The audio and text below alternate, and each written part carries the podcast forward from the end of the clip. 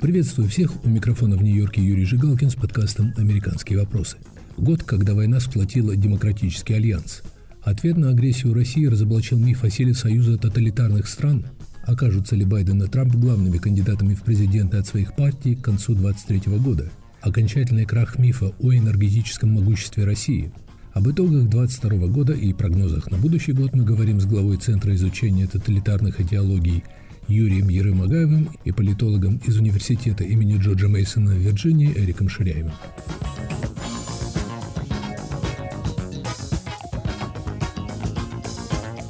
Российская агрессия против Украины без сомнения стала главной темой уходящего года в Соединенных Штатах.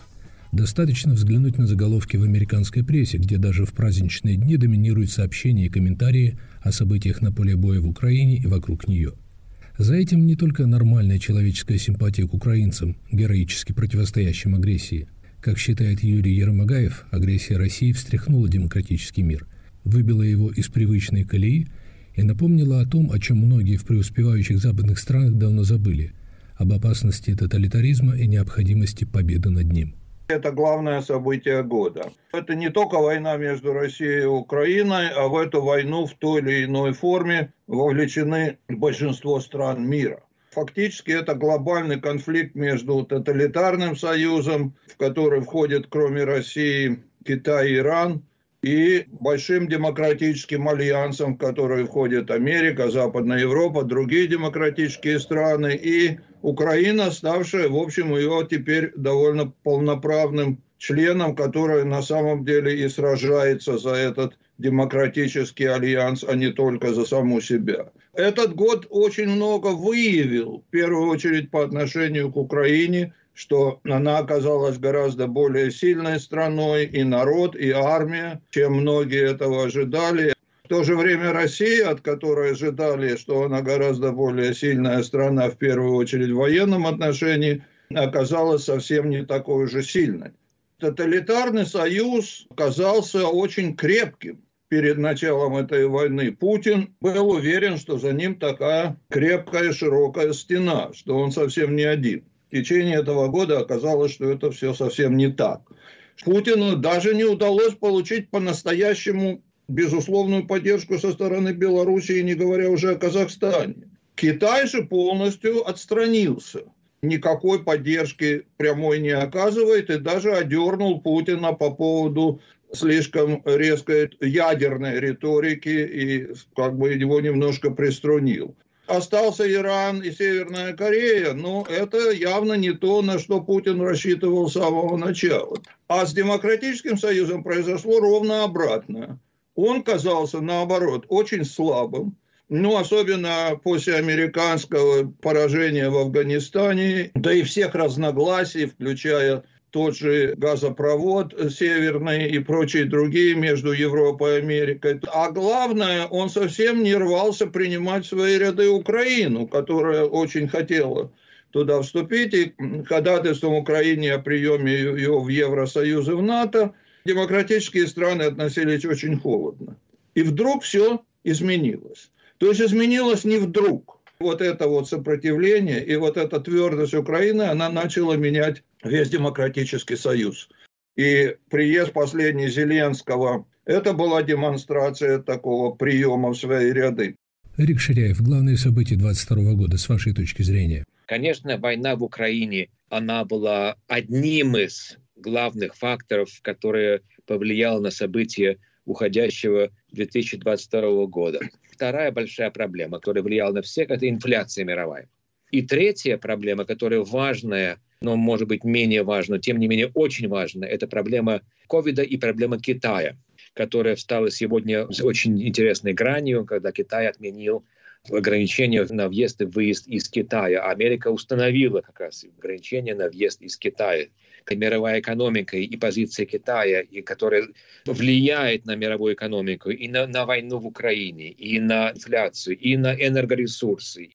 Эрик, об экономике нефти китайском факторе в нынешнем и будущем году мы поговорим чуть позже. А что вы думаете о тезисе нашего собеседника о том, что российское вторжение в Украину продемонстрировало миру не только слабость авторитарной России и авторитарно-тоталитарного мира, но и силу и превосходство демократического мира – в чем, как мы знаем, сомневался кое-кто и на Западе. Юрий Николаевич правильно сказал. Да, действительно, Запад оказался автоматически или по принуждению, или по убеждению на стороне Украины в этом конфликте. Это вопрос принципиальный. Это не, не ожидалось многими. И, естественно, в Кремле ожидалось, что Запад будет разделен. Германия с одной стороны, Франция с другой, Америка с третьей, Скандинавия с четвертой. Все почивают на лаврах, подают свой газ по высоким ценам и нефть 150 долларов за баррель консолидация, которая непредсказуема в учебниках политологии, которая случается как раз вот тогда, когда задевает за эту живую струнку. Мы дальше эту красную линию не переступим. Вот это уже была последняя черта. Последняя черта имеется в виду открытая агрессия против Украины. Как вы думаете, что Кремлю стоит ожидать от Запада в новом году? Изоляция как правительства, как государства.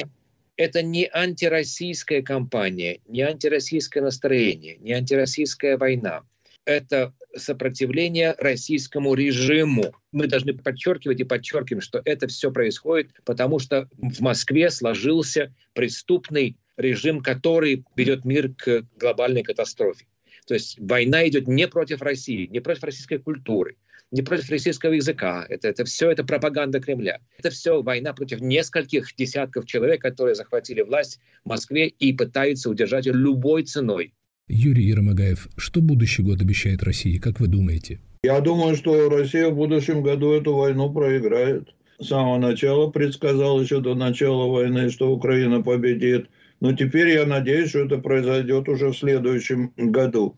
Причем, чем больше Украина ее сможет разгромить, тем России будет лучше. Потому что только через такое поражение она сможет избавиться от всех химер, которые там сидят, а их очень много, включая и манию величия, и паранойи, и все эти имперские амбиции, с чем не согласен с, с Эриком, что он говорит о десятках людей. Нет, это не десятки людей. Это тысячи, десятки тысяч, сотни тысяч, а может даже миллионы людей, которые прямо так или иначе в это вовлечены. И вот лучший расклад, если будет сметен широкий слой сверху, а не только единицы и верхушки. Я также надеюсь, что если Россия эту войну проиграет, то Запад не поведет себя так же слабо, как он повел в 1991 году, и добьется, в частности, ядерного разоружения от России, потому что Россию нельзя оставлять с ядерным оружием. Это просто для России является постоянным стимулом для любых новых агрессий но все-таки трудно представить масштаб поражения, который бы вынудил любое российское руководство отказаться от ядерного оружия. Что вас заставляет верить, что 23 год станет годом поражения Кремля?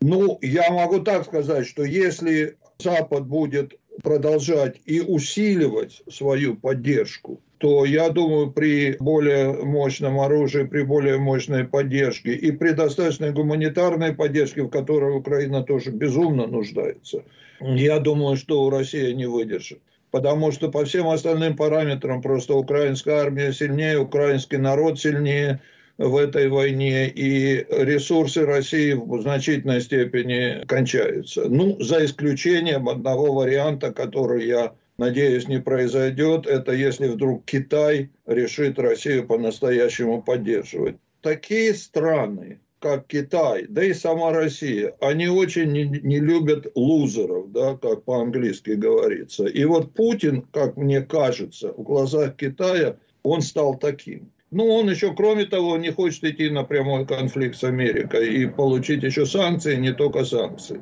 Эрик Шаляев, согласны с выводом о том, что 23 год будет годом поражения России? Пессимисты говорят нет. Пессимисты, которых я уважаю, говорят, что нет, к сожалению, это конфликт затяжной. Но я сам э, предложу эту гипотезу и концепцию кометы. Физики все предсказали в мире, но появляется эта дикая комета, и она меняет все наши представления о нашем будущем, нашем сегодняшнем. Столкнется или столкнется. Поэтому все факторы, здоровье в Кремле, настроение ближайшего окружения – ситуация на украинском фронте, быстрые прорывы, медленные прорывы, доставка вооружений, которые будет или не будет, мы не знаем, каких и когда их, что происходит. Все эти факторы могут аккумулироваться и повлиять на быстрое решение в феврале, в марте, в июле. Мы не можем гадать по этому поводу, Юрий. Какие решения вы имеете в виду? Смена руководства в Кремле. Без смены руководства в Кремле. Мы не можем говорить о каких-то подвижках в решении конфликта в Украине, потому что Запад выдвигает и Украина четыре очень четких принципа. Мы все об этом знаем. Первое – это вывод российских войск из всех оккупированных территорий Украины. Второе – это репарация Украине. Третье – это осуждение военных преступников. И четвертое – это гарантия безопасности Украины, то есть членство в НАТО. Вот и все. Россия на это, сегодняшнее руководство ни за что никогда на это не пойдет. Как вы считаете, получит Киев в новом году так называемое наступательное вооружение, в котором, как пишет американская пресса, Владимиру Зеленскому было отказано во время его встречи с Джо Байденом в Белом доме? Политика и дипломатия – это политика сигналов. Вполне возможно, что все разговоры о том, что Байден не хочет, это все разговоры имеет сигнальную ценность. Успокоить, провести в дискуссии в другом направлении, а помощь-то настоящая выдается. Вполне возможно, что Украина получает вооружение.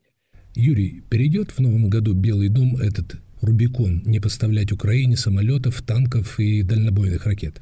Нету одного Рубикона, их много таких маленьких ручейков. И если вы проследите весь год, то позиция Вашингтона все время меняется. Вообще она начиналась, если вы помните, при Обаме с одеял. Потом появились джавелины одни уже при Трампе. Потом говорилось, что только оборонительное оружие. Потом начали давать наступательное оружие, но довольно короткого действия. Инициатива принадлежит в большой степени Украине, она все время тестирует и продвигает эту грань. Например, она начала действия атаки сначала в Крыму. Сейчас Украина пошла дальше. Она атаковала аэродром в Энгельсе, она атаковала аэродром в Рязани и так далее. Это уже российские территории. Что еще совсем недавно Вашингтон говорил и Европа, что это уже совершенно недопустимо. Ничего, приняли и это. А главное, что они увидели, что не после Крыма, ни после Энгельса, Рязани и всего Путин не запустил э, ядерные ракеты на Америку или не начал бомбить Европу. Путин принимает и ничего сделать не может с тем, что Украина атакует те российские объекты, которые на самом деле разрушают украинские города и убивают украинских граждан и жителей, и детей. На самом деле нет никакого резона объяснения, почему Запад не закроет украинское небо, что он делал всегда во всех конфликтах с Советским Союзом, всегда американские самолеты были над этими территориями, ничего нового в этом нет. На самом деле Америка до сих пор себя ведет гораздо осторожнее, чем вообще говоря предполагалось по всем предыдущим прецедентам, по всем прокси-войнам, в которых она участвовала. Но постепенно она начинает двигаться медленно, так осторожно. Но движение, по-моему, идет в одну сторону, и я не вижу никакой новой красной черты принципиальной, дальше которой она почему-то не пойдет. Говорил Юрий Ермогаев. В следующей части подкаста мы поговорим об американских внутриполитических прогнозах. Оставайтесь с нами. Привет, я журналист «Радио Свобода» Александр Гостев, который побывал почти в 70 странах. Там везде и всегда происходят интереснейшие события, влияющие и на нас с вами. Как именно – об этом подкаст «Атлас мира». Я делаю его вместе с моим коллегой Ярославом Шимовым, знатоком Европы. Слушайте и подписывайтесь в агрегаторах подкастов в Apple, Google, Spotify и в других приложениях.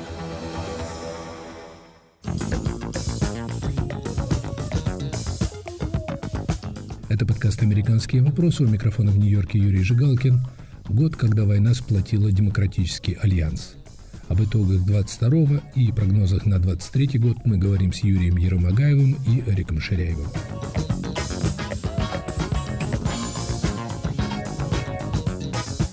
Промежуточные выборы в Конгресс, на которых республиканская партия получила большинство в Палате представителей, самая высокая за 40 лет инфляция, решение Верховного суда о том, что права американок на аборты не гарантированы Конституцией, стали самыми крупными внутриамериканскими событиями 2022 года. Несмотря на то, что до следующих президентских выборов остается почти два года, главным политическим сюжетом Нового года обещает стать выдвижение кандидатов в президенты от двух главных партий. Станут ли выборы 2024 года возвращением в год 20 новой схваткой между республиканцем Дональдом Трампом и демократом Джо Байденом, которые дали знать о готовности бороться за президентство? Или на главной политической сцене страны появятся новые лица – Новый год может готовить неприятности для обоих политиков. Дональду Трампу угрожает уголовное преследование из-за причастности к попытке его сторонников сорвать сертификацию Конгрессом итогов президентских выборов 2020 года. А Джо Байден может политически пострадать из-за своего сына Хантера Байдена. Дело в том, что ФБР ведет расследование коммерческой деятельности сына президента, связанной с Украиной и Китаем. Источники американской прессы в правоохранительных органах утверждают, что Федеральная прокуратура рассматривает вопрос о предъявлении Хантеру Байдену обвинений в неуплате налогов на иностранные заработки. Рик Ширяев, увидим мы Джо Байдена и Дональда Трампа в роли главных кандидатов в президенты к концу будущего года, или картина более сложная? Главным событием будет выдвижение двух или трех лидирующих кандидатов от республиканской партии на выборы президента 2024 года. Есть э, хорошие губернаторы, есть хорошие сенаторы, есть тоже растущие молодые лидеры. Это будет интересно. Весь вопрос, будет ли Трамп участвовать в этих выборах и как он повлияет на эти выборы. Видимо, будет, поскольку он уже объявил о выдвижении своей кандидатуры. Но есть тут два фактора. Это фактор внутренний. Мы знаем разногласия в ее семье, и дочка Иванка по многим источникам, она не только не в восторге от этого, но просто она себя рассоединяет своим отцом, она старается себя не ассоциировать с отцом больше. И второе, по вопросам общественного мнения в Штатах, больше и больше республиканцев понимают, что если Трамп будет участвовать, то это будет поражение в выборах однозначное для республиканцев в 2024 году. Мои друзья, которые работают в партии демократов, говорят, что хотелось бы, чтобы Трамп участвовал. Безусловно, если Трамп будет участвовать, он расколет республиканцев серьезно, и, в принципе, любой демократ, даже слабенький, может победить, потому что партия республиканцев будет расколота. И особенно серьезный шанс, если Трамп будет баллотироваться как независимый кандидат. Надежда такая у республиканцев, которые действительно хотят победить на выборах, что Трамп не будет участвовать по юридическим причинам или по каким-то личным причинам, или по политическим, может проиграть на праймерис. Эрик, а что можно сказать о кандидатуре Байдена? Гарантировано ли его вдвижение на второй президентский срок от демократической партии? Ведь его рейтинги остаются низкими, и слышны голоса, призывающие его ограничиться одним президентским сроком. По крайней мере, по трем моделям, которые уже существуют, э, конечно, они очень приблизительные, что если Трамп участвует в выборах и Байден тоже – Байден имеет гораздо больше шанс победить. Юрий Ермогаев. В новом году президент Байден окажется в необычном для себя положении. Республиканское большинство в Палате представителей намерено начать расследование коммерческой деятельности его сына Хантера Байдена. И, как не скрывают некоторые республиканцы, они надеются, что им удастся доказать, что Джо Байден, будучи вице-президентом, был осведомлен о сомнительной, по меньшей мере с этической точки зрения, деятельности сына – то есть над президентом в новом году наверняка нависнет серьезная политическая опасность. На самом деле выдвижение Трампа может увеличить вероятность баллотирования Байдена, потому что против Трампа как раз он, скорее всего, победит. То есть Трамп проиграет, проиграет самому себе, как он это, в общем, в большой степени сделал даже в предыдущих выборах, когда был гораздо более популярен. Но я, честно говоря, думаю, что к выборам не будет ни Трампа, ни Байдена. Это почему? Я думаю, что Трамп либо уйдет, либо проиграет республиканские праймерис. Я думаю, что с Байденом может быть двойная ситуация. И это очень любопытная вещь. Либо он вообще не станет баллотироваться в президенты, либо будет баллотироваться. Конгресс новый республиканский начнет это расследование Хантера Байдена, которое сыграет исключительно, кстати, на руку демократам. Потому что вместо того, чтобы концентрироваться на громадных проблемах реальных, связанных с демократическим правлением и администрацией последние годы, бездна, и экономика, и границы, и преступность, и поражение в Афганистане – Вместо этого, и это будет, я считаю, большая глупость, Конгресс может сосредоточиться на расследовании коррупции Байдена. Если это произойдет, и, допустим, даже Байден будет выдвинут в президенты, то это будет хороший повод для кандидатов незадолго перед выбором уйти Байдена, и это можно будет сделать, и выставить вместо него другого кандидата от демократической партии. Что при этом произойдет? Вместе с Байденом уйдет как бы весь багаж, вот это все, все провалы демократической политики в течение четырех лет. И появится какой-нибудь Ньюсом нынешний губернатор Калифорнии, который на самом деле гораздо более радикальный, но который вроде ни при чем за все провалы, которые были э, при Байдене. Так что есть вот такой запутанный, но вполне возможный вариант. И я считаю, что если действительно республиканцы зациклятся на этом расследовании Хантера Байдена и коррупции президента, они будут просто играть на руку э, демократической партии. Эрик, наш собеседник, насколько я понимаю, считает, что к концу Нового года ни Джо Байден, ни Дональд Трамп могут не быть ведущими кандидатами в президенты. Вот на сегодняшний день, э, скорее всего, э, из-за возраста, из-за вот из-за всех этих, может быть, передряг, которые Байден будет свидетелем буквально через месяц, начиная с января, когда республиканцы возьмут контроль над, над э, Нижней палатой, скорее всего, губернатор Ньюсом будет кандидатом, и, скорее всего, губернатор Десантис будет кандидатом от республиканской партии. Даже скорее всего? Скорее всего, да. Ньюсом, который выдержал импичмент в Калифорнии, который, да, радикал левый, но тем не менее он хорошо говорит, и тем не менее пытается договориться о чем-то, пытается ком- делать компромиссы, то есть показал себя, что он борец он может выиграть битвы. Поэтому будет интересная битва между губернатором Калифорнии, который сдвинулась влево, и Флорида, которая действительно это, это штат, который республиканский. Я предсказываю сегодня это то, что так будет. 2022 год без сомнения останется в памяти американцев как год самой высокой за 40 лет инфляции, небывалого удорожания продуктов питания, роста цен бензина – Прошлой весной президент Байден возложил вину за дорогие нефть и бензин на Кремль, на развязанную им войну против Украины. Однако, достигнув пика в июне, цена нефти начала безостановочное падение, упав до уровня годичной давности, то есть до военной поры. Что стоит за этим парадоксом? Почему нефтяные цены не рвутся вверх, как обычно случается во время военных конфликтов, с участием одного из главных мировых производителей нефти? В последние дни даже цена природного газа в Европе упала ниже до военного уровня. Юрий Ермогаев, вы работали на Уолл-стрит, занимались нефтяными фьючерсами. Как объяснить это необычное явление? Ну, насчет газа удивляться вообще не надо. Это чисто экономические факторы, в первую очередь связанные с главной доставкой сжиженного газа, строительство новых терминалов и всего прочего. Газа в мире избыток на самом деле. В американский газ очень дешевый. Если его можно в большом количестве транспортировать в Европу, норвежские каналы так сказать, усиленные, и прочее. Так что это одна статья. Что касается нефти, я, честно говоря, не вижу таких особых колебаний. На самом деле нефть более-менее держится около 80. Был последний период, связанный с временным понижением. Он в основном был связан с ковидом в Китае, когда Китай сильно э, сократил все, включая свою экономику, и спрос со стороны Китая на, на нефть и на газ упал. Вообще это все, опять же, зависит от Америки в большой степени. Америка может сразу резко увеличить тоже разработку газа и нефти, и цены эти, по крайней мере, уменьшить и точно не дать их увеличивать. Но одна из главных претензий критиков к президенту Байдену состоит в том, что его администрация разными способами препятствует росту нефтедобычи в Америке. Есть признаки того, что в Белом доме хотят дать свободу американской нефтяной индустрии нормально развиваться. Нет, не хотят. Давление со стороны левых и зеленых на Байдена э, очень большое продолжается. Но я не исключаю таких вариантов, что они постепенно какие-то разработки увеличат.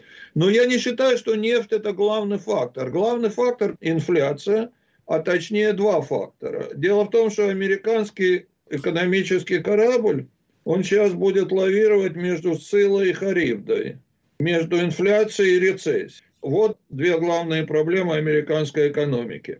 Э, Банк Федерального резерва пытается сбить как можно инфляцию. Если он будет действовать недостаточно агрессивно, ему это не удастся, инфляция может даже подняться еще выше. Если он начнет действовать слишком агрессивно, то может быть большая рецессия. Оптимальный сценарий, но в которых отнюдь не все экономисты уверены, что все это закончится снижением инфляции и такой мягкой, слабой рецессией. Самый плохой сценарий, когда останется и инфляция, и при этом будет рецессия, такая стагфляция так называемая, что тоже возможно. Но я хочу сказать только одну вещь, что экономики сейчас глобальные. Все, что, о чем мы говорим, будь то инфляция, рецессия и прочее, это будет происходить во всем мире. Если Америка завалится в рецессию, Европа завалится в гораздо большую рецессию, о России я уже не говорю. А я все-таки, Юрий, хочу закончить наш разговор вопросом о России. Можно ли сказать, что в 2022 году был окончательно разоблачен миф о энергетическом могуществе России? Крах этого мифа уже произошел. Европа уже все ужасы, которые рисовали по поводу того, что станет с Европой без российской нефти и газа, никаких ужасов в Европе не произошло и не произойдет. Мы в этом окончательно убедимся в следующем году, но это уже очевидно и сейчас. Достаточно в Европе нефти и газа, и вообще без России жить, мир может жить. Последнее, что Россия остается, это кричать о том, что они на всех могут бросить атомные бомбы. У них уже просто ни, ничего больше не остается. То, чего больше всего боится Россия, что они просто могут забыть и не вспоминать. Вы слушали подкаст «Американские вопросы», который вел из Нью-Йорка Юрий Жигалкин. Год, когда война сплотила демократический альянс. Ответ на агрессию России разоблачил миф о силе союза тоталитарных стран. Окажутся ли Байден и Трамп главными кандидатами в президенты от своих партий к концу 2023 года? Об итогах 22 и прогнозах на 23 год мы говорили с Юрием Ермогаевым и Эриком Ширяевым. Слушайте «Американские вопросы» на сайте Свободы, на TuneIn – Загружайте подкаст на iTunes, Google Podcasts. Американские вопросы также доступны и на канале подкастов «Радио Свобода» в YouTube. Всего доброго. До встречи в новом году.